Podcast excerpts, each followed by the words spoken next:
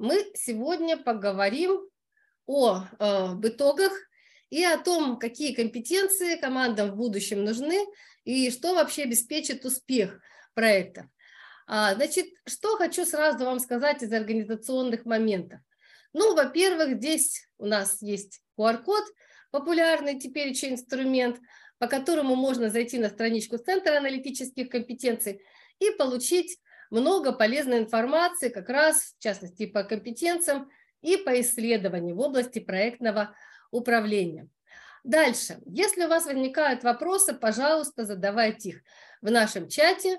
А я периодически буду на чат посматривать и буду э, вопросы э, либо озвучивать и будем на них отвечать.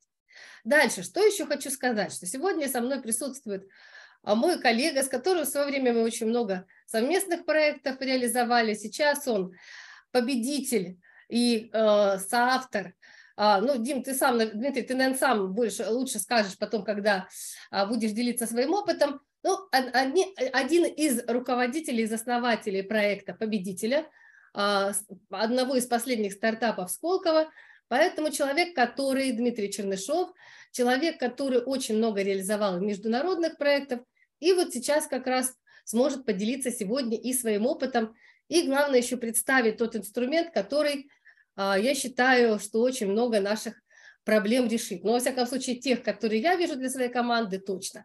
Вот, Дмитрий, добавь, пожалуйста, что я упустила из твоих регалий, потому что их перечислять можно долго. Вот, пожалуйста, добавь, чего, чего упущено важное. Добрый вечер, уважаемые коллеги. Большое спасибо, что нашли время вечером, да, после рабочего дня и присоединились к нашему вебинару. А, хочется сказать, что а, мы хотим построить сегодняшний вечер в режиме диалога. Это не будет просто презентация. Мы бы хотели слышать от вас вопросы, где-то подискутировать, да, предложить какие-то интересные идеи. А, ну и в конце мы хотим продемонстрировать вам а, наш продукт, на котором мы сейчас активно работаем, который, я надеюсь, в будущем может пригодиться в вашей проектной деятельности. Здесь мы с Татьяной активно сейчас сотрудничаем в этом плане и э, покажем, расскажем, что уже сделано и что планируется сделать в ближайшее время. С точки зрения опыта скажу, что я проработал 22 года в компании Нишфарм, э, группа компаний Штада, вместе с Татьяной, с Натальей. Э, мы сделали очень много интересных проектов. Я поучаствовал за эти годы в 40 плюс проектах, э, более половины этих проектов я возглавлял как проектный менеджер. Да, был опыт э, участия в международных проектах, где я отвечал за российский кластер. Поэтому, если будут какие-то вопросы, тоже готов с удовольствием ответить. Интересного вам вебинара. Будьте, пожалуйста, активны, жизнерадостны. Мы с удовольствием поработаем с вами в единой команде. Мы с удовольствием внесем да, свою лепту энтузиазма в наш общий энтузиазм. Тем более, что сегодня такой день чудесный. Ну что, тогда, уважаемые коллеги, начнем. И начать я хотела, как и обещала, с тех трендов, которые были представлены на последней международной конференции. То есть вот несколько слайдов из пленарки, из очень интересного заседания, с которым как раз начиналась конференция, хочу поделиться.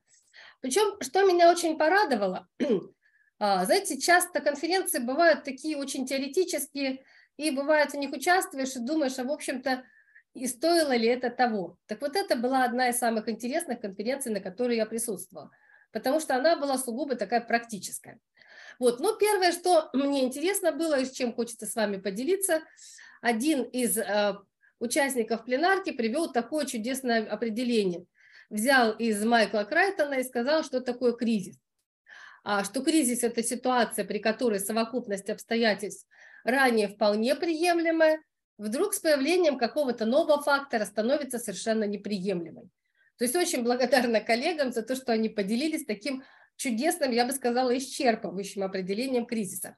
Потому что, знаете, слушать о том, что кризис – это возможности, вспоминайте японский или китайский иероглиф, сейчас уже не помню чей, но это уже все знают, и как-то вот тут, мне кажется, все это более четко и как-то более образно сформулировано. Дальше, что еще было очень интересно? То есть э, организаторы пленарного заседания, очень уважаемые люди – в нашем э, проектном мире, они подготовили опросник. И в частности, видите, порядка 108 респондентов вообще-то подключалось на некоторые вопросы больше отвечала. голосовали за то, какие тренды у нас в 2022 году на излете. Причем, смотрите, мы могли добавить свои, выбрать из тех, что предлагали организаторы. Но что интересно, Agile, с которым мы все так торжественно, простите за выражение, носились последние годы, он все-таки стал терять в своих позициях, хотя в предыдущем, например, в 2020, по-моему, году в вопросе было что-то такое, что он был один из первых трендов. Что стало особенно важно сейчас? Ну, я не буду говорить об аварийном форсированном режиме, это, я думаю, что вы все в полной мере и так знаете. А вот если помимо говорить о режимах, безусловно, вышел на один из первых э, лидирующих позиций импортозамещение по понятным совершенно причинам. И я рада как раз, что Дмитрий сможет поделиться а, с э, тем, что у нас вообще делается в области импортозамещения. Но если вот так убрать аварийный форсированный режим, конечно, первый тренд и понятный, и импортозамещение тоже понятное, то вот следующий-то по популярности тренд – это гибридные подходы в управлении проектами. То есть классика плюс agile.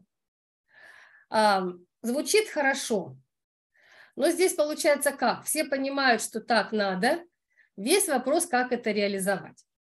Значит, что еще было интересно? Ну да, если говорить опять-таки о гибридных подходах.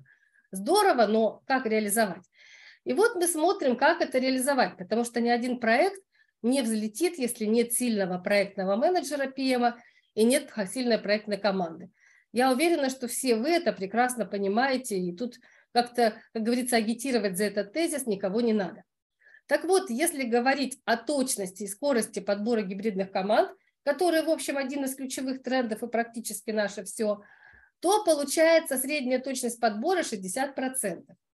Ну, то есть практически, знаете, как в том известном анекдоте, либо встречу динозавра, либо не встречу.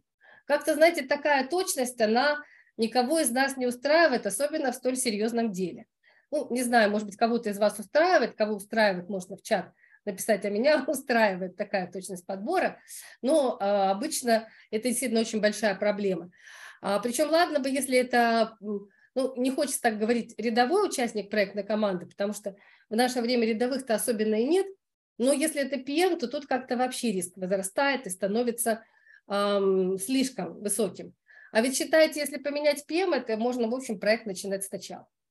Вот, причем это не какие-то наши домыслы, это вполне себе серьезное исследование, которое проводит э, крупнейший HR-интегратор. Э, а дальше, смотрите, что еще, о чем еще говорили на конференции? О том, что какие факторы э, актуальны для вас. Ну, что здесь получается? Связка с целями и экономика проектов. Понятно, что сейчас никому проекты ради проектов не нужны, и все рассматривают проекты именно как ну, не то чтобы спасительный инструмент, но в какой-то степени, да, палочку-выручалочку, и раньше это было так, а сейчас это стало особенно важно. Дальше, ресурсы, кто нужен. Что порадовало меня лично, потому что, на мой взгляд, как раз вот в этом у нас одна из основных э, э, возможностей роста эффективности проекта, наконец стала интересовать проектная аналитика. Причем стала интересовать видите, достаточно большое количество людей. То есть, да, пока, к сожалению, это не первый, не второй, не топ-3, но почти что в топ-5-то входит у нас. Поэтому уже неплохо. А здесь, конечно, видите, в чем вопрос.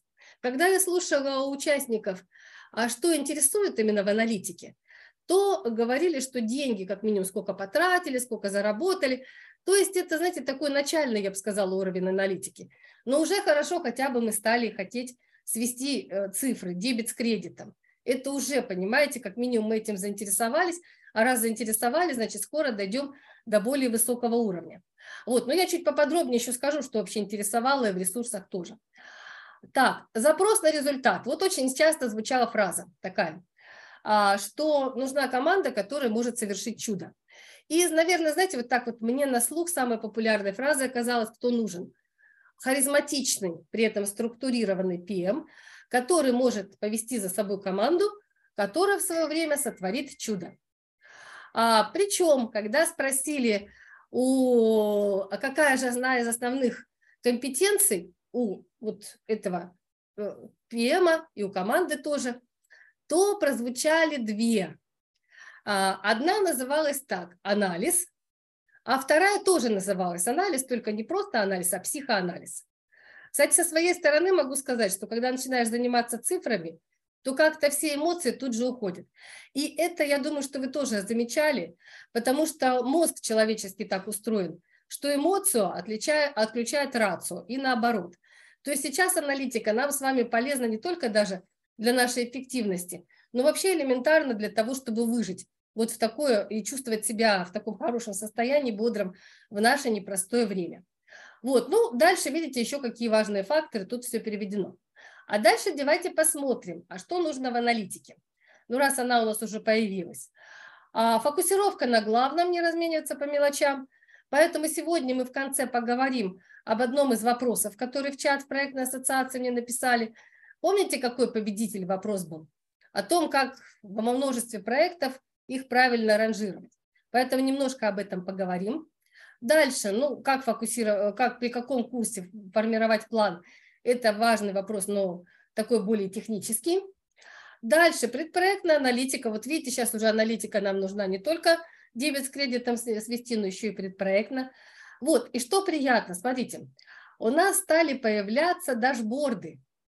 Почему мне стало это приятно? Сейчас отвечу на этот вопрос и KPI на начальном этапе проекта. А, Дмитрий, помнишь, как было порой в бытность, что надо срочно внедрить такую-то систему, ну, например, CRM, а, которая стоит вообще немало денег, а порядка двух миллионов и не российских рублей. А надо срочно, надо срочно. А потом внедрили, все здорово, и поступает запрос от руководства. А докажите эффективность этого внедрения. Вот, слава богу, сейчас KPI стали интересовать и вот э, номером два, да, как раз это стояло по важности, это я, уважаемые коллеги, говорю о лайфхаках. То есть там не только о факторах мы говорили во время пленарки, но лайфхаки. То есть что только, что толку факторы, а что делать-то? Вот, поэтому у меня очень дэшборды и KPI на начальном уровне очень порадовали. А Татьяна, почему... ну и, наверное, KPI перед стартом проекта – это работа с ожиданиями главных заказчиков. Да. Что они хотят получать на, получить на выходе, и как, э, самое главное, это потом посчитать и проверить. Да. Постпроектная оценка – это же важнейший этап э, каждого проекта, понять, насколько те цели, которые были заданы в начале, да, после реализации достижимы да, и достигли по результатам да, проекта. Трудно не согласиться, но помнишь, э, ситуации были разные. Но тут я полностью обеими руками, и мне как раз очень радует, что мы всегда как раз э, с вами совместно с IT-подразделением так и работали. И даже разработали свой подход, который помогал оценить эффективность IT-проектов на бизнес – а, который, собственно, а, я помню, два вице-президента послушали и согласились, что лучше другого-то варианта и нет. А вице-президенты были, извините, в крупной компании, один по IT, другой по финансам, то есть люди непростые были. Вот, ну что, почему меня порадовало, теперь давайте скажу про дэшборды. Да потому что есть несколько уровней развития аналитической культуры. Значит, это не мое отделение, то есть я тут кое-что от себя добавила, но вообще-то говоря, это Гартнер. То есть это наш любимый Гартнер, который говорит, э, включает или не включает в квадрат свой и говорит, какие решения стоят того, чтобы в дальнейшем с ними работать, а какие, в общем, э, может быть, и не так интересно будут на будущее. Вот, ну давайте сейчас не буду останавливаться подробно на то, что в идеале мы должны получить, но в идеале это, конечно, трансформационный этап, это когда мы все используем аналитику в своих решениях, и когда а, по клиентам мы решения все принимаем тоже на основе анализа. Вот, но сейчас отвечу, почему дашборды заинтересовали. Потому что дашборды у нас уже на серединочке пути. То есть, когда мы просто сводим данные дебет с кредитом, это у нас всего лишь описательная аналитика, самый первый уровень. Тоже хорошо, что мы хотя бы там, потому что до этого-то мы же вообще об этом думали мало. Но вот дэшборды – это уже посягательство как минимум на системный уровень. А там, глядишь, мы и до сравнительного, и до трансформационного дойдем. А, да, и, собственно говоря, многие, вот если говорить о системном, харизматичном ПМе, то вот у него аналитические компетенции точно должны быть развиты. И как раз одной из его задач может быть помочь, ну, хотя бы до какого-то там уровня прогностической аналитики дойти. А что такое прогностическое? Как когда мы заранее прогнозируем, а, как говорится, что получится у нас с проектом. Вот, ну что еще хочется сказать? Хочется просто напомнить, что при правильном управлении данных действительно успех наших проектов и в плане выручки и прибыли повысится на 17%. Вот. А сейчас хочется сказать, а, что по факту сейчас уровень у нас в России ну, не совсем такой. То есть что у нас хорошо? А, давайте, значит, вот это вот результаты исследования прокомментирую этот график. То есть вот а, серенькими столбиками это то, как у нас в России. По данным а, как раз источника исследований SAP и Deloitte. А, значит, дальше. Голубенько – это средний мировой бенчмарк. Ну, а темно-синий – это уже, как говорится, лидеры. Значит, что у нас с вами хорошо, и мы молодцы. Вот наше увлечение технологиями, а у нас же только ленивый не спрашивал, а какую технологию аналитик должен освоить. Вот, ну, не зря спрашивали, надо отдать должное. Вот с технологиями стало все лучше. И что еще? Вот виртуализация у нас, видите, даже лучше средних трендов. То есть, в общем, есть чем гордиться. Молодцы мы. Не везде, но вот здесь мы просто молодцы. Но чего у нас заваливается? Клиентская аналитика, а это значит, уже мы как раз а, конкурентное преимущество не получим в полной мере. И очень сильно заваливается организация и операционная деятельность. Вот это как раз а, что заваливается, а вот эта самая культура принятия решений. Мы все-таки до сих пор любим использовать а мужчины это называют чуйкой, женщины называют интуиция, но, в общем, какие-то свои шестые, седьмые, там, восьмые чувства. Вот, а надо бы использовать, помимо к чувствам, добавить еще и разум, то есть анализ. Ну, возникает тогда вопрос. Да, и получается часто, что у нас технология это есть, вот, но только используем мы ее, в общем, по-разному. Ну, вот здесь я вот думала, то ли орехи он ей колет, они твердо разговаривают по микроскопу. Ну, то есть сейчас уже тот период, когда с технологиями у нас все более-менее, не везде, правда, в HR до сих пор не совсем так, и при наборе в гибридные команды мы уже посмотрели, проблемы есть, вот, но в целом с анализом вот так. Дмитрий, а вот как ты считаешь, а, много общаешься с разными сейчас специалистами в разных отраслях, все-таки какие основные проблемы при использовании данных сейчас есть? Особенно в HR, потому что, как ты знаешь, они одно время очень любили и дэшборды, но они любили их как-то, знаешь, как вот такой красивый фантик или красивую картинку, которая есть, а решение принимали по старинке. Вот ты что думаешь на эту тему? Ну, безусловно, для того, чтобы эти красивые картинки приносили реальную пользу, да, на основании этих красивых картинок нужно иметь возможность принимать правильные управленческие решения. Да. Для этого, во-первых, данные должны быть достоверными, да, которые агрегируются для наших красивых дашбордов. Во-вторых, э, должны быть правильный четкий алгоритм интерпретации этих данных. Да? А, должны быть э, алгоритмы принятия решений, ну и контроля, насколько эти решения впоследствии были приняты правильно. Да? То есть то, та же самая постпроектная оценка. То есть сам по себе дашборд – это просто красивая картинка, если ты не умеешь его интерпретировать. Если у тебя нет под этим э, действительно правильных, сведенных корректно, да, с точки зрения обработки этих etl процедур данных. Иначе э, ошибка где-то там в одной системе источники может фактически полностью сломать э, тебе отчетность, и ты примешь некорректное решение, которое а будет стоить компании миллионы. Сейчас просто, видишь, много говорят про Data Lake, ну, про ДВХ это уже вчерашний день. Вот насколько Data Lake э, с точки зрения технологий что-то нам помогает в плане сведения исходных данных? Ну, здесь, безусловно, надо э, смотреть, какие источники да, собираются. Mm-hmm. Разные системы. Я могу сказать, что в компании, в которой мы работали, IT-ландшафт состоял из 35 систем. IT-систем. Есть системы учетные, есть HR-системы, да, есть системы документооборота, есть э, куча систем, которые покрывают конкретные фокусные направления, например, контроль качества. Mm-hmm. Да.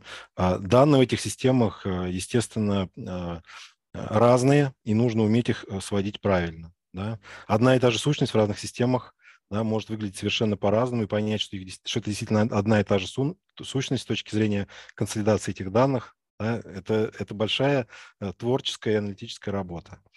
И, конечно, эти lake позволяют э, собрать вот такую консолидированную модель данных да, для того, чтобы уже ее, вот такую консистентную информацию правильно визуализировать. Это, на самом деле, очень важное направление э, деятельности в области аналитики. И, конечно, сейчас больше и больше появляется информационных систем, платформ, которые эту методологию и эту технологию развивают да, и позволяют использовать. Дмитрий, а вот как у нас насчет импортозамещения в этой области? Потому что это все-таки один из ключевых трендов, как вы отметили участники конференции. То есть есть у нас какие-то свои решения на эту тему? Ну, э, хочется сказать, что, конечно, последний год э, был для нас в этом плане непростым. А, ушли э, ключевые игроки в области визуализации информации, да, дашбордов. Это всем известный Power BI, ClickSense, Tableau. Да. Есть крупные игроки в области построения хранилищ данных, такие как Snowflake, например. Конечно, сейчас в этом плане компаниям, которые э, работали с этими технологиями, которые были частью большого конгломерата э, вместе со своими зарубежными партнерами, приходится нелегко, нужно быстро перестраиваться, с одной стороны. С другой стороны, э, до сих пор во многих компаниях есть обязательство предоставления международной отчетности в штаб-квартиры. Да? То есть здесь возникает вопрос а, быстрой, быстрой, быстрой смены программного обеспечения, с одной стороны, с другой стороны, никто сроки-то не отменял да, по предоставлению mm-hmm. отчетности. Здесь, конечно, у каждого сейчас свои алгоритмы, свой путь, да, но все больше и больше появляется локальных решений. А, наше государство активно поддерживает и выдает сейчас большое количество грантов на развитие программного обеспечения. А вот в частности мы, да, как компания создаем свое решение, и став резидентом Сколково, как раз сейчас работаем над тем, чтобы инвестировать а, и самостоятельно, и с помощью а, различных, различных инвестиционных фондов, государственных и частных, соответственно, развивать нашу локальную отечественное ПО. Это очень приятно на самом деле. Мы еще составим конкуренцию нашим большим братьям, аналогам, которые были раньше популярны в России. Даже в этом не сомневаюсь, уверена. Но знаешь, мне очень понравилось, когда ты а, комментировал вопрос по данным, то прозвучало, что решение-то надо на основании этих данных правильно принимать. То есть, как ни крути, опять все в людей упирается. И ведь для разработки нового решения тоже люди нужны соответствующими компетенциями. Поэтому что у нас и получается? Что если мы хотим а, действительно быть впереди планеты всей, а мы все-таки всегда Россия это хотела, то помимо данных, о которых ты уже сказал, и технологий, которые нам сейчас помогают, и что есть в этом направлении отечественные технологии, вот, ну, то есть э, по поводу обработки данных, Дальше есть технологии не только по поводу обработки данных, но и по поводу построения процессов. Ну и вот, собственно, люди тоже есть, и очень радует, что действительно и э, сейчас поддерживаются эти направления, и что вот есть у нас действительно такие инновационные центры, я бы сказала, наверное, силиконовые долины, как Сколково, и, конечно, здорово, что ваш проект победил. Вот, ну что я хочу сказать. А, сейчас подробно на этом останавливаться не буду, потому что мы неоднократно уже говорили на вебинарах наших проектной ассоциаций, и кому более интересно разобраться с, э, с аналитическими компетенциями, то, э, собственно, можно задать вопрос или можно зайти, проще всего зайти на страничку нашего Центра аналитических компетенций проектной ассоциации, всю информацию найти. Что я хотела бы просто со своей стороны обратить внимание – что вот без этих функциональных компетенций, как понимание бизнеса, критическое мышление, анализ идеи проекта, вот те а, факторы, которые важны, те тренды, нам их в свою сторону не обратить. Вот, по поводу поиска данных, сбора данных, рекомендаций, это все искусственный интеллект за нас не решит. То есть искусственный интеллект, он ведь что? Он может, да, те наши разработки – автоматизировать и сделать их быстрее, но тем не менее все равно решение принимать надо будет нам, даже если искусственный интеллект нам подскажет. Еще, кстати, очень важно при этом посмотреть, а корректно ли он решение нам предложил.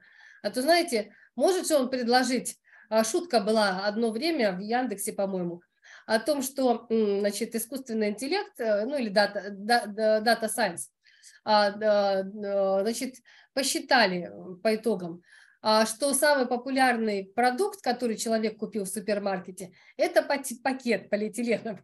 Вот. И подпись была такая, что Data Science все про нас знает, но ничего не понимает. Ну вот действительно пакет был популярный, но человек, безусловно, ходил туда в магазин за пивом, ну, исходя из тех покупок, что были, за пивом, еще за, за другими прелестями жизни, но никак не за пакетом. А, вот вот эти вещи тоже, это нам с вами уже важно понимать. И, на мой взгляд, еще что очень важно, потому что мне повезло на самом деле, я действительно искренне э, радуюсь, и а, мне повезло работать с очень хорошим IT. То есть действительно с IT, которым руководил лучший, на мой взгляд, вообще IT-директор, э, вот руководитель Дмитрия, и с Дмитрием тоже удалось работать, потому что наше IT, вот в штаде в частности, оно всегда не по ТЗ говорило, что вы мне сказали, то я и сделал. Нет, ТЗ-то с нас спрашивали. И наше знакомство с Дмитрием началось как раз с дебатов по поводу этого самого ТЗ, а, ну или ЮРС, но неважно. Но что было важно, что ни один из IT-специалистов никогда не говорил, вот что ты мне сказал, то я и записал. То есть при этом всегда помогали простроить именно то решение, которое нужно бизнесу. Поэтому вот эти компетенции, конечно, сейчас крайне важны от любого из нас в любом проекте. Вот, то есть и взаимодействие, и лидерство в проекте. А лидерство это что?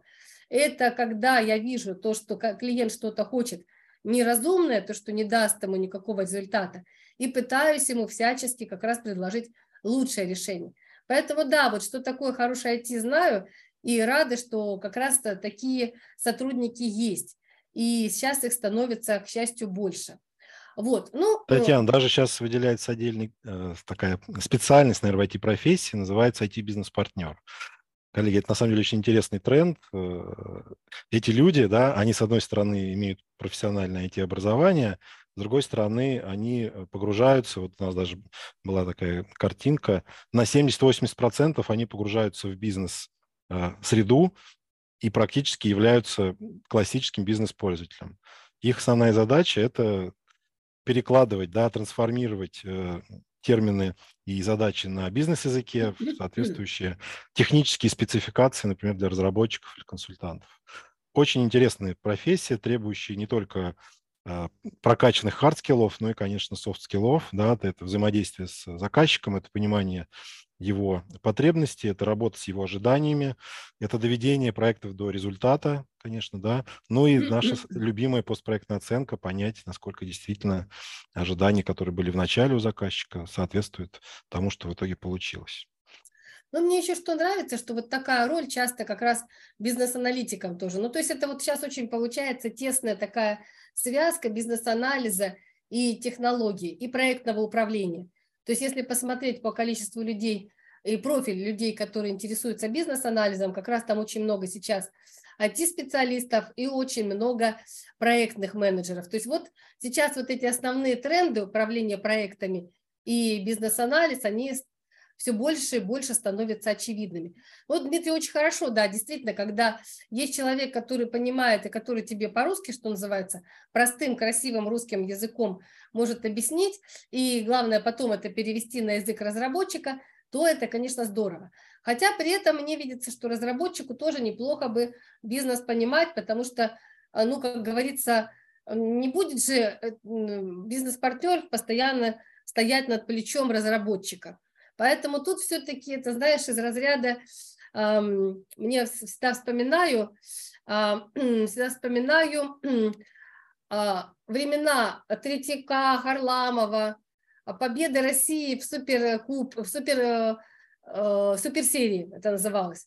Вот, когда в каждом дворе был корт хоккейный.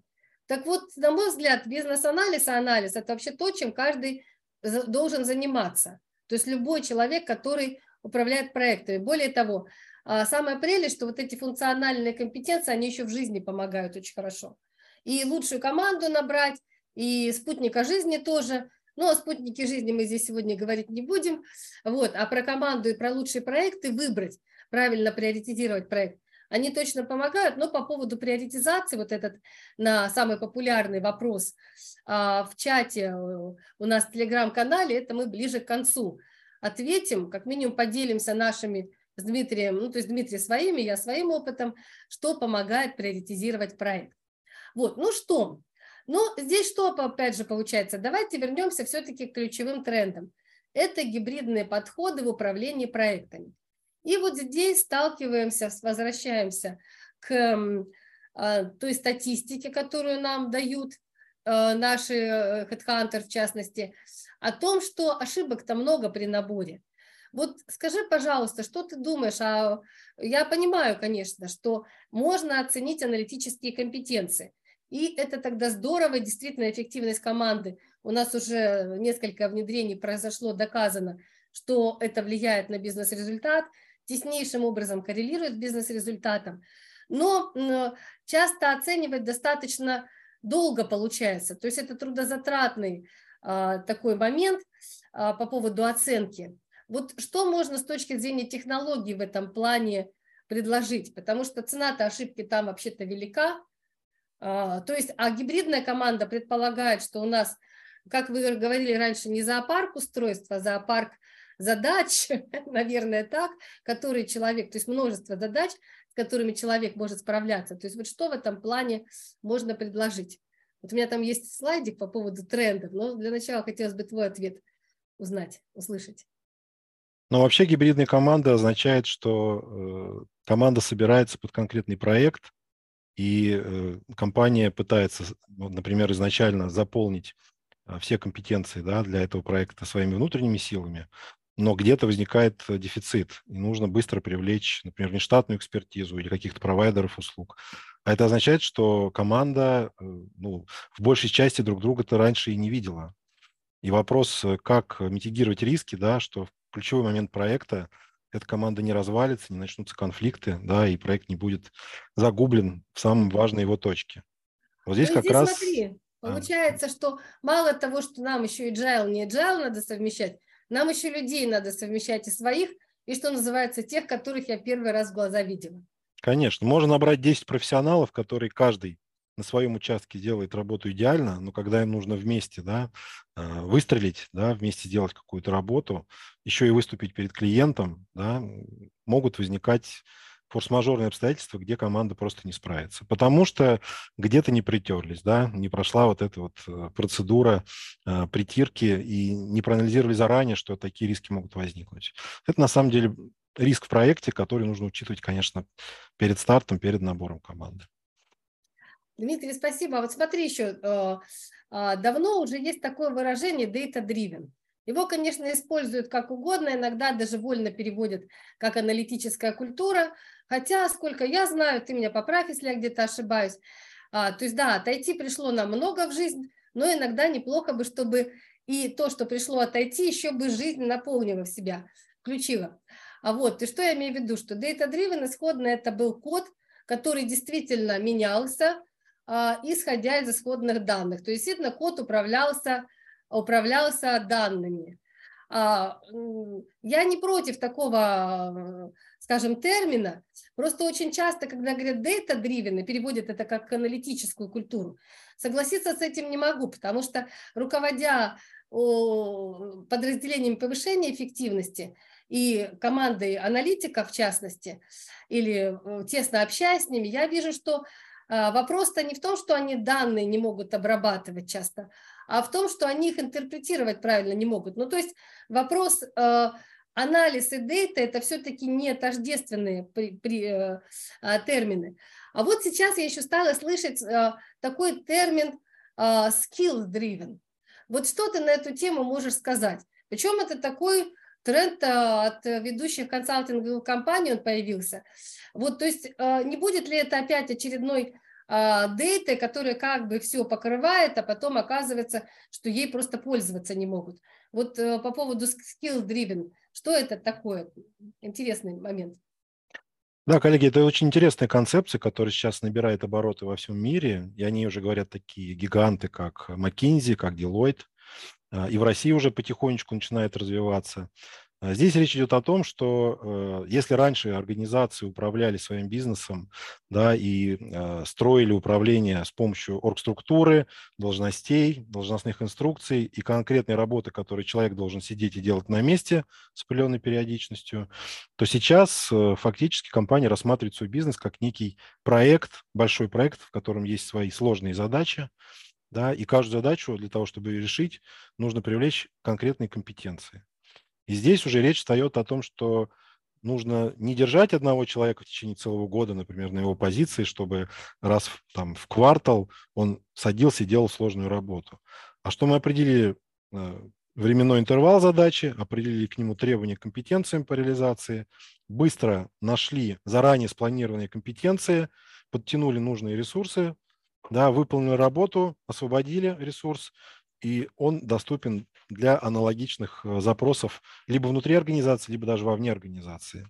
Это позволяет компаниям, во-первых, очень гибко привлекать ресурсы, и они становятся для них дешевле на самом деле.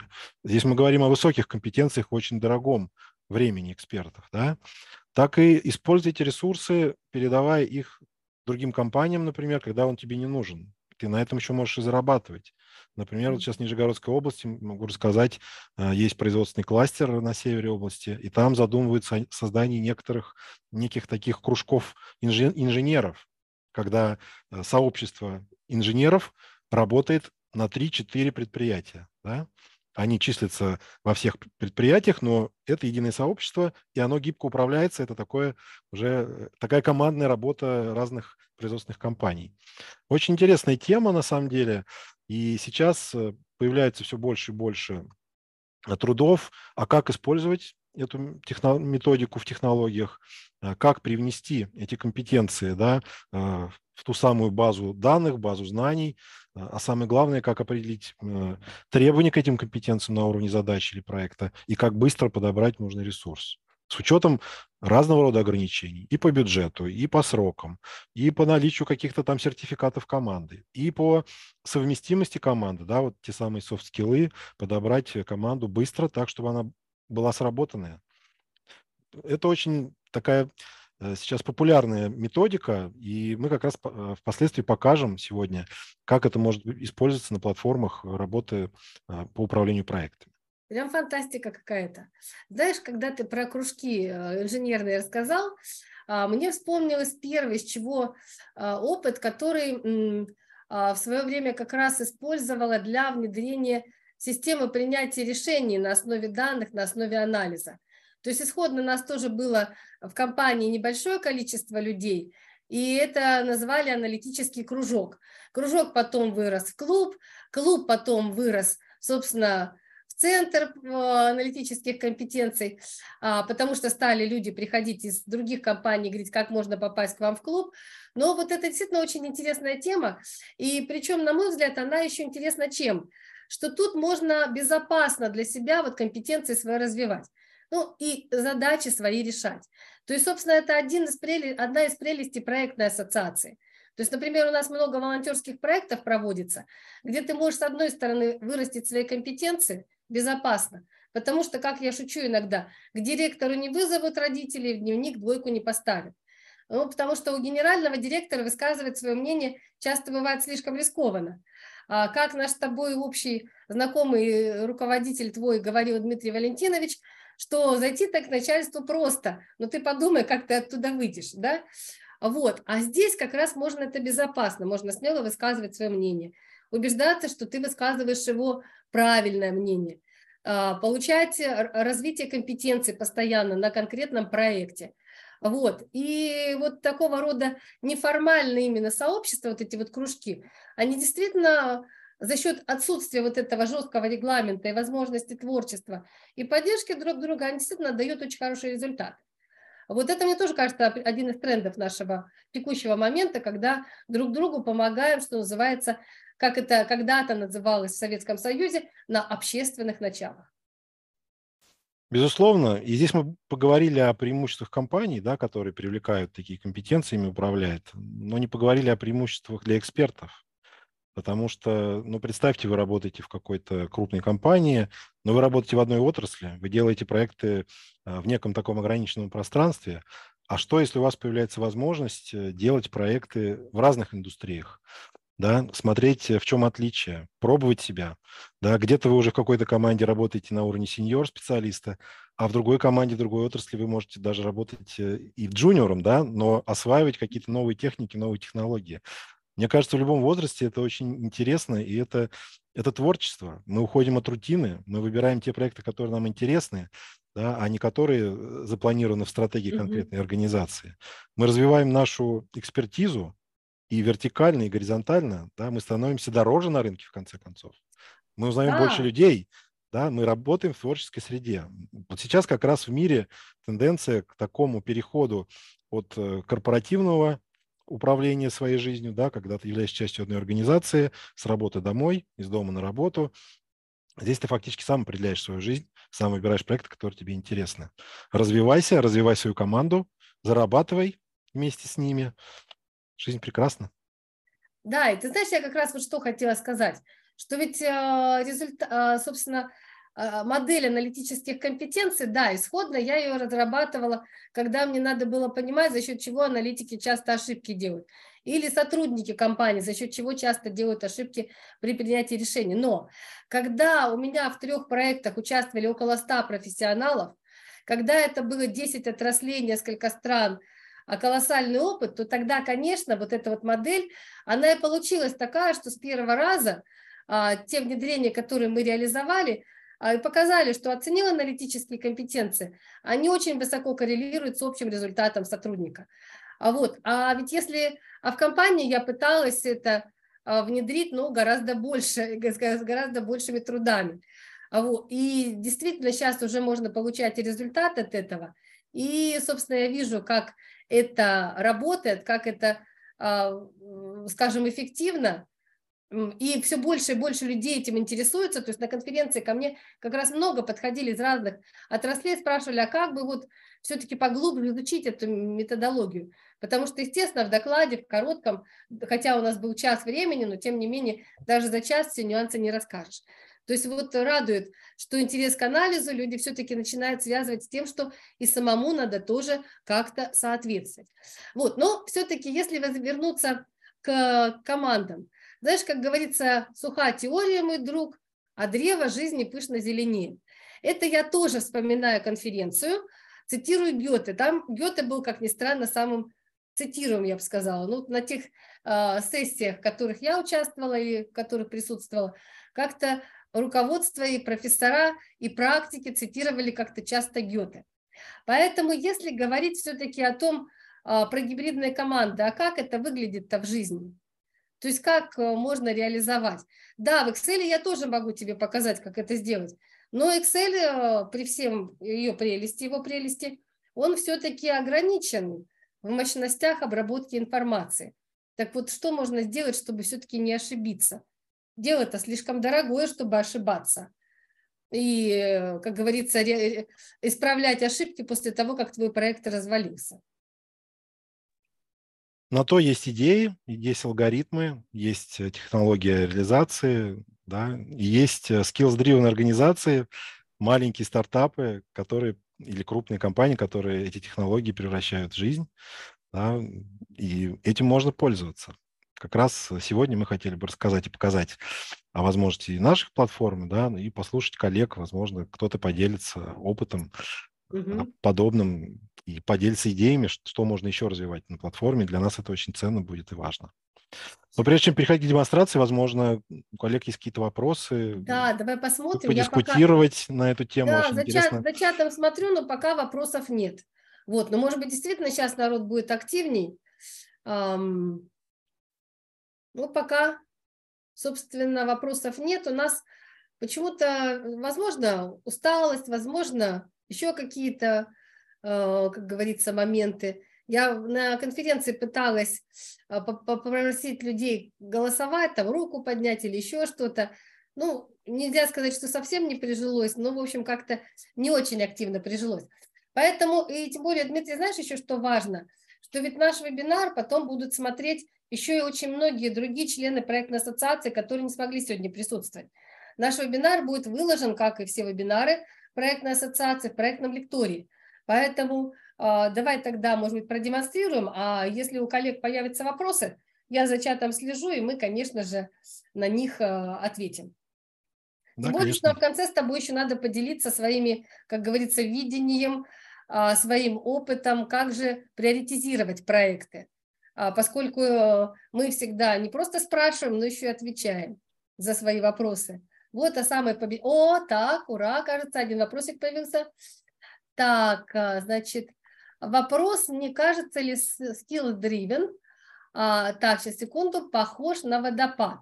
То есть время для каждой активности жестко ограничено, нет возможности вернуться к предыдущей фазе, поскольку специалист уже перешел на другую задачу. Хороший вопрос. Да, очень интересный вопрос. Интересный. И здесь э, как раз встает э, управление проектом в классическом его понимании, управление ресурсами, управление сроками, а более того, если мы говорим о внештатных э, сотрудниках, внештатной экспертизы, это еще и контрактование на конкретный срок. Да, у нас проект может состоять из 100 задач, 50 э, участников, 25 из них внештатные эксперты. А что, если какой-то первый этап проекта сдвинулся по срокам, а у нас заключенный договор, у нас обязательства, нам пора платить экспертам и так далее. Очень, на самом деле, высокая проблематика здесь, и нужно этим как-то управлять. Представьте себе проектного менеджера, который, перенося срок, должен перезаключить 50 договоров, например. Это целая история получается. И потом еще отслеживать, что все участники проекта своевременно получили оплату за выполненные работы да, и остались замотивированы для следующих проектов. Поэтому я бы сказал, что здесь даже больше похоже на agile, чем да, на waterfall. И нужно уметь гибко управлять ресурсом, нужно иметь бэкапы ресурсов на случай, если есть э, жесткая задача, нанятый исполнитель, и он не может сдвигать да, свою активность, он недоступен дальше. Это оценка рисков, прежде всего, проектным менеджером, это подсказка платформы, да, там, где эти риски могут возникнуть, и предложение альтернатив. Жизнь есть жизнь, проект сдвигается, это нормально для проекта. Важно, чтобы эта история была управляемой. Ну вот мне что еще хочется тут добавить, а, что, например, много обсуждали э, на конференции и мегапроекты, а, крупные проекты в строительстве, например, и четко говорилось, что есть проекты, а в мегапроектах agile, то он как-то как основная идеология управления неприменим. То есть там действительно получается от водопада-то никуда не уйдешь. Это хорошо, когда программная у тебя разработка. Ну, это мне так кажется, что хорошо. Ты, конечно, можешь свою, со мной не согласиться.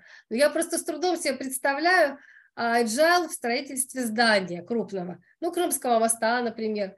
Это как получается? Это мы а, первую половину, несколько свай построили, а дальше проектируем дальше. То есть надо тоже agile не идеализировать. И мне что очень а, понравилось на конференции – а, то есть люди уже попробовав agile поняли, что да, на каких-то задачах хорошо, и твой комментарий э, мне очень интересен, что действительно где-то на agile похоже, но и водопад-то тоже, наверное, отменять-то не стоит. То есть он же не просто так много лет существует. Ну, как всегда, здесь э, нет э, крайних точек, да, всегда нужно находить баланс, находить золотую середину. Есть же техники применения и миксового подхода, да, те блоки, mm-hmm. а которые, не, которые нельзя делать по agile, да, делаются по waterfall. Там, где мы можем быть чуть более гибкими, внутри даже большого проекта это можно делать. Можно пробовать, и это работает. Ну, а, кстати, Илья подключился, я вижу, включил видео, возможно, э, голосом хочет задать вопрос. А, да, спасибо большое за ответ. Слышно меня, да?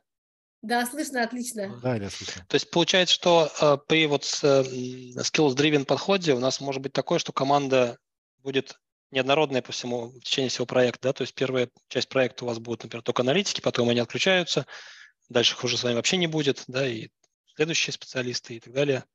Получается, у вас команда будет постоянно такая, разный состав команды. Что такая интересная тема. Но здесь больше э, смотрится не кто на каком этапе должен быть, да, а какие компетенции на, каком этапе, на, на каком этапе нужны. Э, те же аналитики, да, у них основная нагрузка, конечно, в начале проекта формирования требований, а, но а, они также продолжают в небольшом объеме участвовать и дальше. На приемо-сдаточных испытаниях могут возникать новые какие-то коллизии, новые потребности, которые тоже надо анализировать. Важно понимать, в какой в, каком, на какой, в какой задаче, на каком этапе проекта, каким, какие компетенции нужны, и просчитывать риски, а что если сроки будут сдвигаться, нам эти компетенции нужно все равно как-то закрывать вопрос с какими ресурсами, теми, которые мы нашли в начале проекта, да, или те, которые мы можем гибко подтянуть в, середине проекта. И здесь встает э, вопрос о неком пуле талантов, да, если мы зависим от одного разработчика, были такие проекты, да, который просто сказал, все, мое время закончилось, я ухожу. А, а что дальше? Поэтому наличие пула талантов, где уже заранее проклассифицированы э, компетенции этих специалистов, заранее э, простроено, да, простроен их календарь доступности, и мы можем понимать, что в плане А в проекте мы привлекаем вот такого аналитика, если случаются какие-то какие события, триггеры, которые сдвигают, да, и этот э, специалист не может участвовать, мы тут же можем переключиться на план Б. Но для этого должен быть уже подготовленный оцененный ресурс, законтрактованный даже, возможно, ресурс, готовый э, своевременно подключиться и подхватить. Дмитрий, а можно тогда вот тоже я продолжу вопрос Ильи? А, то есть получается, что логичнее нам не на конкретно проект на весь, да, команду формировать, а все-таки более под задачи, ну, например, первый этап, этап анализа, мы набрали команду для этапа анализа, потом и, и так далее, да, то есть вот. Да, конечно, компетенции прежде всего задаются на уровне конкретных задач. Угу. Более того, э, есть идея создавать э, индустриальные типовые проекты, которые уже будут содержать набор этапов, набор типовых задач и требований компетенциям к этим задачам. Да? Ну, мне кажется, тут повод для хорошего волонтерского проекта в проектной ассоциации. Безусловно. Мы а, начали есть, эту работу своими силами в нескольких индустриях. Потому что это, это тут, фарма, конечно, это креативный дизайн. Но угу. если есть интерес в каких-то других областях помочь нам, мы будем очень благодарны. Мне кажется, я прямо вижу совместный проект да, Центра аналитических компетенций, потому что, ну, реально, то есть сама была удивлена, когда занялась э, руководством первого проекта, насколько действительно ресурс ассоциации бывает полезен. И причем полезен как мне, как ПМу, да, для реализации своих задач, так и сотрудникам, потому что потом по итогам проекта мы рекомендации для грантов писали, и для других проектов. И то есть реально а, участие в волонтерских проектах было, что называется, хороший win-win situation. А, поэтому прям даже вижу, нам надо будет обязательно потом обсудить и, возможно, через какое-то время анонсировать. А, действительно, очень такая хорошая практика. Когда мы когда-то на общественных началах что-то делали, да, вот у меня тетя, в частности, очень много принимала, как врач на общественных началах, это, в общем, тоже была ситуация такая всем весьма полезная. Ей было интересно, она была тогда молодым врачом, и, собственно, и пациентам тоже. Вот, но ну, э, если продолжить вот эту вот как раз тему гибридных наборов, а, то есть на разные этапы, по задачам, а как это может выглядеть? Может быть, мы уже сможем как-то посмотреть, потому что лучше же один раз увидеть, чем сто раз услышать. Да, коллеги, давайте я тогда продемонстрирую Сейчас, секундочку. Видно ли мой экран? Отлично, видно, видно э, демонстрацию. Mm-hmm. Так, сейчас я тогда микрофон свой как раз выключу, чтобы... Буквально еще один слайд, да, расскажу. Это техника планирования потребностей в компетенциях.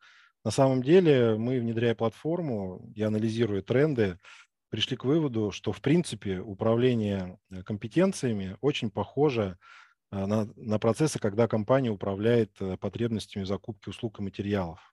Ведь, в принципе, а, какая разница, что нам необходимо, какой ресурс? Материальный, да, какую-то конкретную фиксированную услугу или привлечь в нужный момент э, нужную компетенцию по нужной цене. А из этого вытекает очень простой вывод. Почему бы не взять а, процессы, которые уже десятилетиями отлажены да, в наших любимыми всеми ERP-системах, да, и использовать эту технику аналогично для подбора и планирования компетенций. И сейчас на экране вы как раз видите четыре основных этапа. Это так называемый demand planning, когда мы определяем потребности, а кто нам нужен. Потребности эти могут рождаться как, например, э, на конкретный период. Я хочу в следующем году да, подобрать себе в команду 10 .NET разработчиков для того, чтобы развивать свою платформу. Да. Второй сценарий, у меня будет 10 проектов, есть уже договоренности с клиентами, мне нужно оценить э, трудоемкость и подобрать гибко команду, да, чтобы эти проекты были для меня выгодны и так далее. В конечном итоге у нас получается набор таких потребностей в компетенциях, с которыми мы начинаем работать. Дальше запускается процедура сорсинга, поиска этих компетенций. Здесь важны источники, да, здесь важны базы. Это базы экспертов, это базы провайдеров услуг, да, это, в конце концов, внутренние сотрудники, как своей организации, так и вашего холдинга. Да, это стратегия поиска, кого, кто нас в первую очередь интересует, кого мы хотим в первую очередь посмотреть и привлечь в команду. Дальше, когда мы получили результаты, да, мы анализируем, а все ли нам кандидаты подходят, включаем свою экспертную оценку, да, корректируем, дополнительно фильтруем, и у нас фактически на выходе получается некий набор экспертов или набор компетенций, для которых мы уже запускаем процедуру, э, ну, это называется тендер, да, в данном случае это набор э, запросов конкретным либо независимым экспертам, либо к провайдерам услуг, которые поставляют э, эту экспертизу.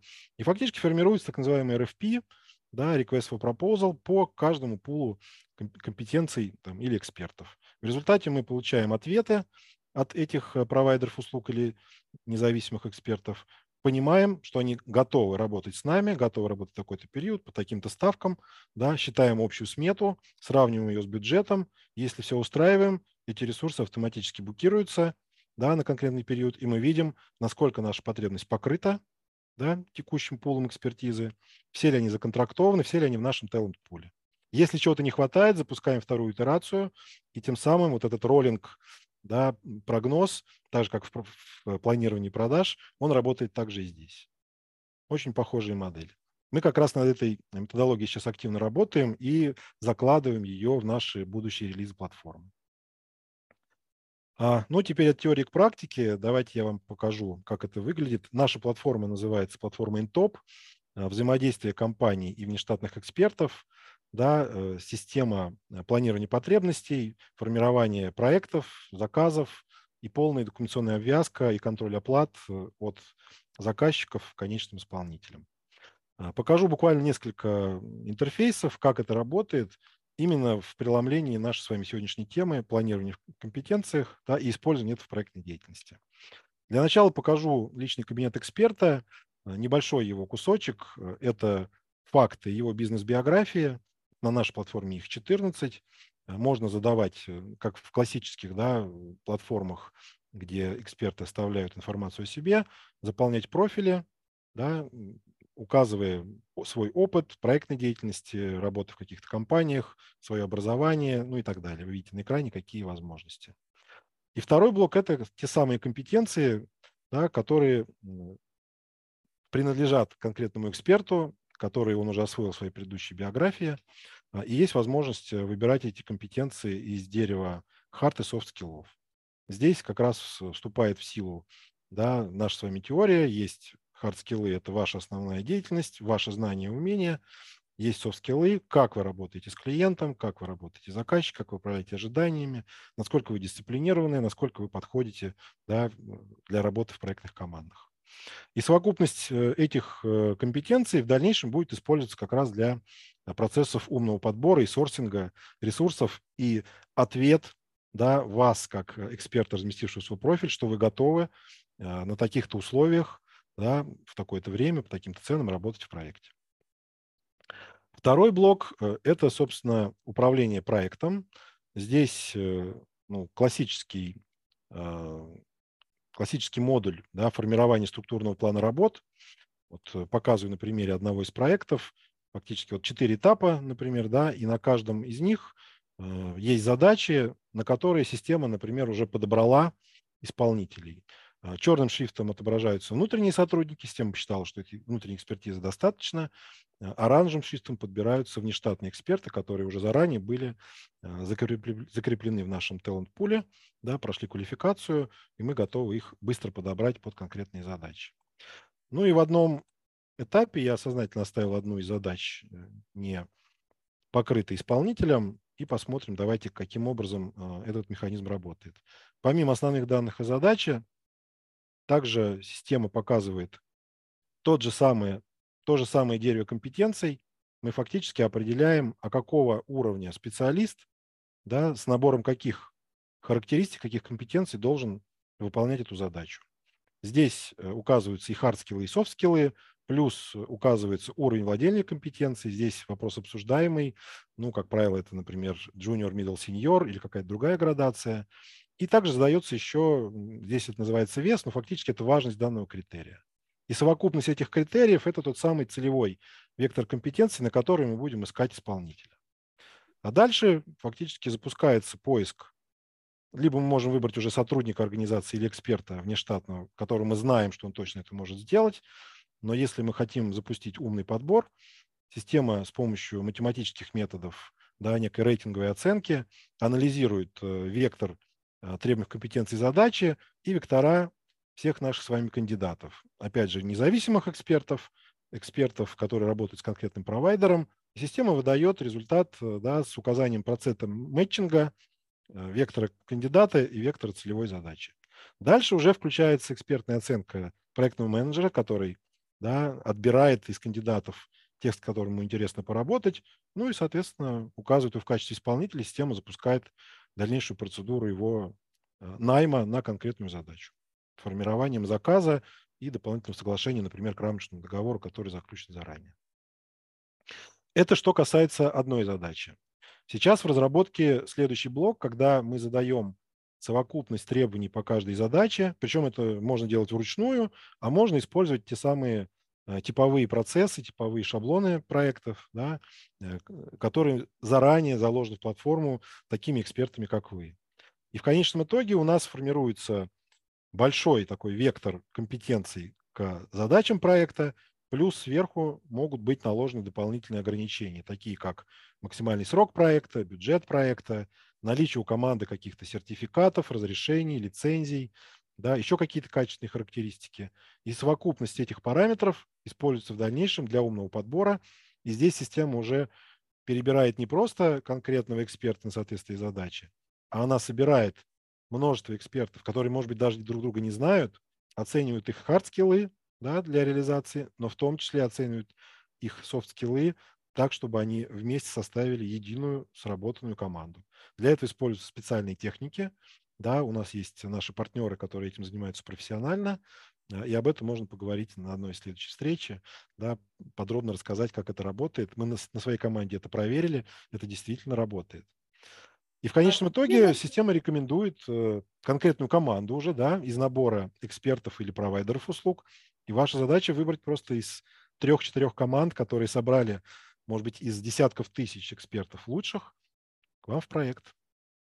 Дмитрий, вот очень интересно, но смотри, а, вот мне понравилось там, где компетенции, даже в хардах почему-то, анализ данных, ну хорошо, пусть в хардах.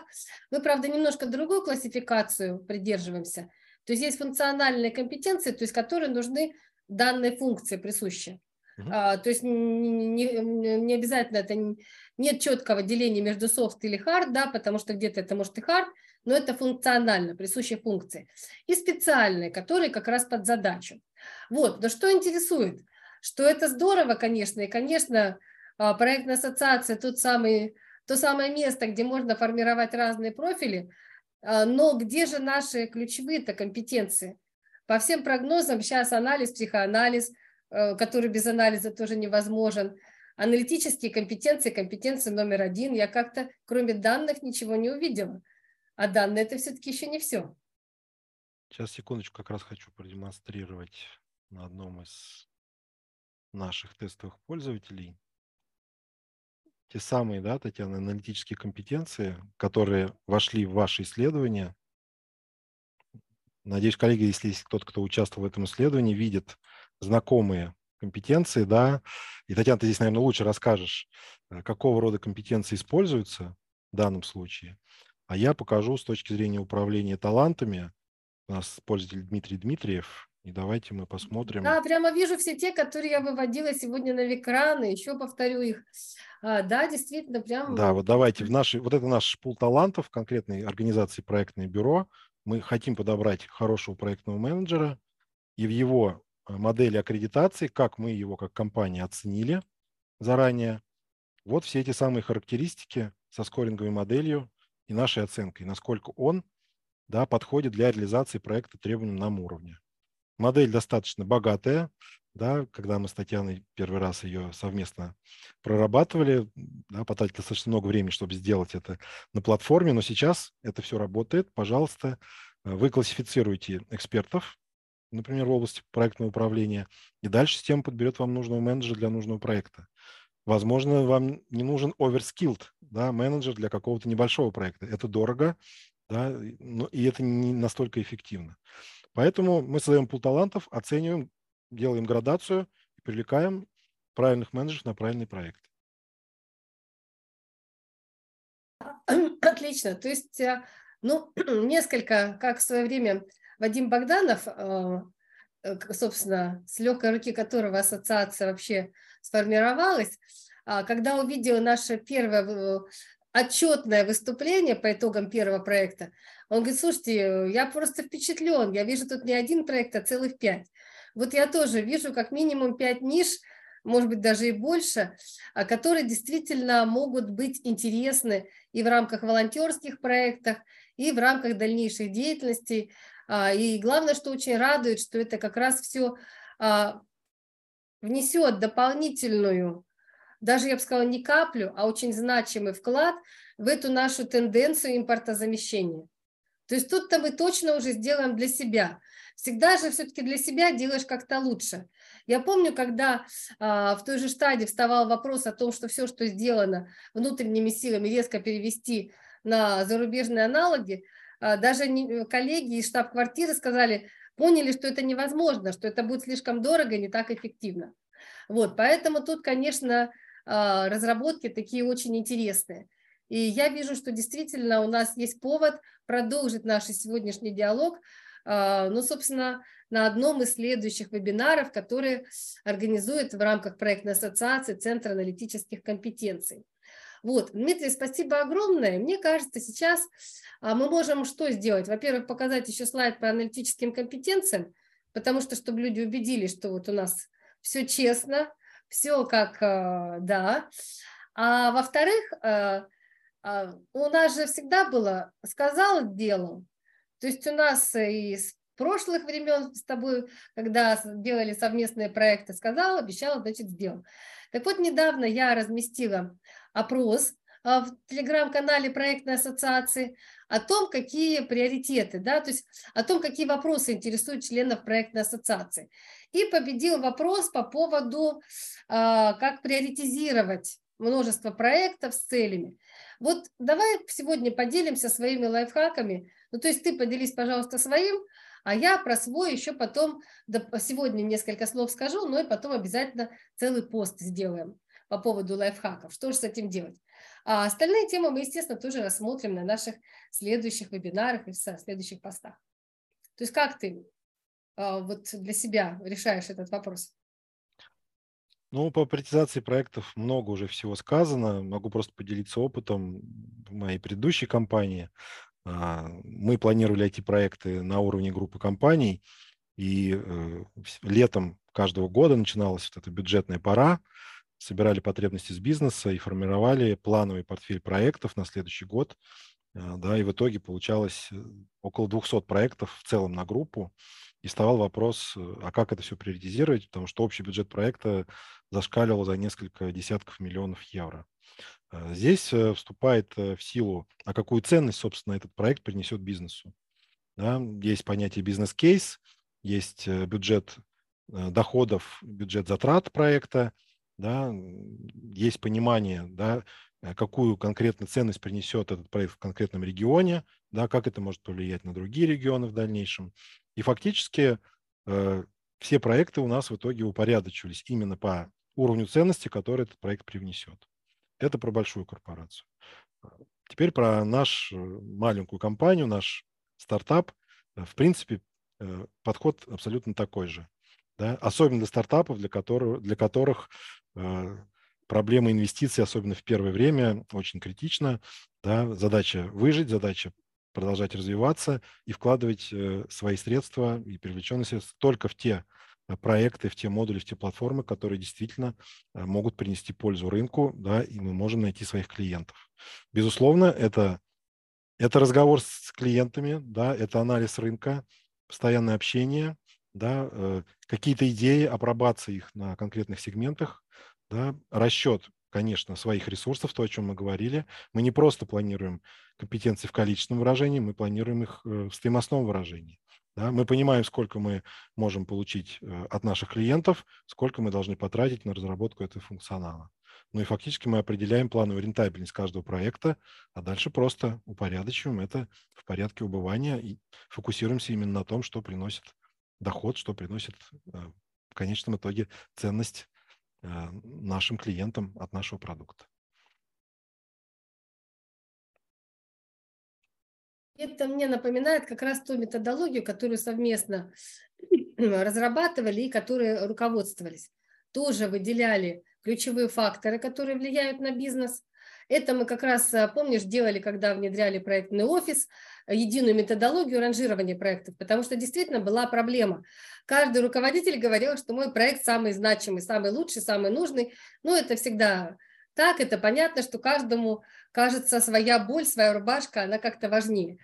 Вот, и вот тогда как раз мы впервые провели опрос, а, причем тогда еще тестировались э, Project Server, в нем провели, как сейчас помню, и выявили первые, впервые да, те факторы, которые влияют на бизнес. Потом с коллегами уже в компании, с ведущими, э, э, с ведущими руководителями ведущих подразделений вместе собрались и сформулировали перечень драйверов бизнеса, перечень факторов, мы это назвали дерево факторов, которые влияют на бизнес-результат. А дальше было дело техники – консолидированным экспертным мнением тоже мы просто от, э, э, считали методом экспертно-бальной оценки, где-то статистику использовали, там, где были данные. Смотрели, как проект повлияет на каждый из этих факторов. Тот проект, который набирал максимальное количество баллов, тот, собственно, становился лучшим.